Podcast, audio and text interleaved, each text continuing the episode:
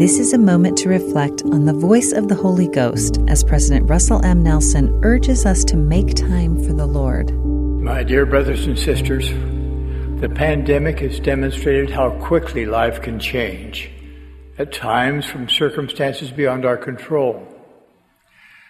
However, there are many things we can control.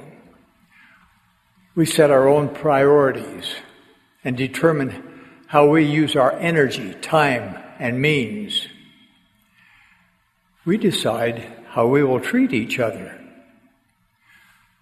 We choose those to whom we will turn for truth and guidance.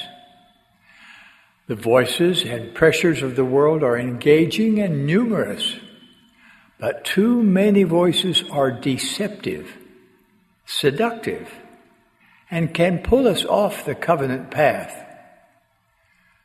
To avoid the inevitable heartbreak that follows, I plead with you today to counter the lure of the world by making time for the Lord in your life each and every day. If most of the information you get comes from social or other media, your ability to hear the whisperings of the Spirit will be diminished.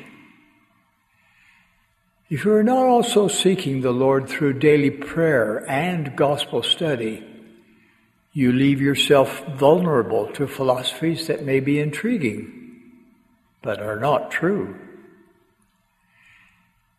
Even saints who are otherwise faithful can be derailed by the steady beat of Babylon's band. My brothers and sisters, I plead with you to make time for the Lord.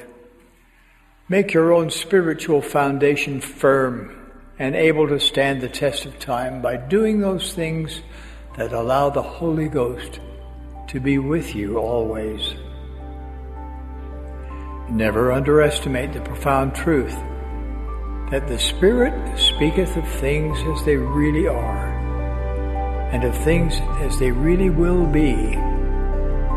It will show unto you all things what ye should do. That was an excerpt from President Russell M. Nelson's talk, Make Time for the Lord.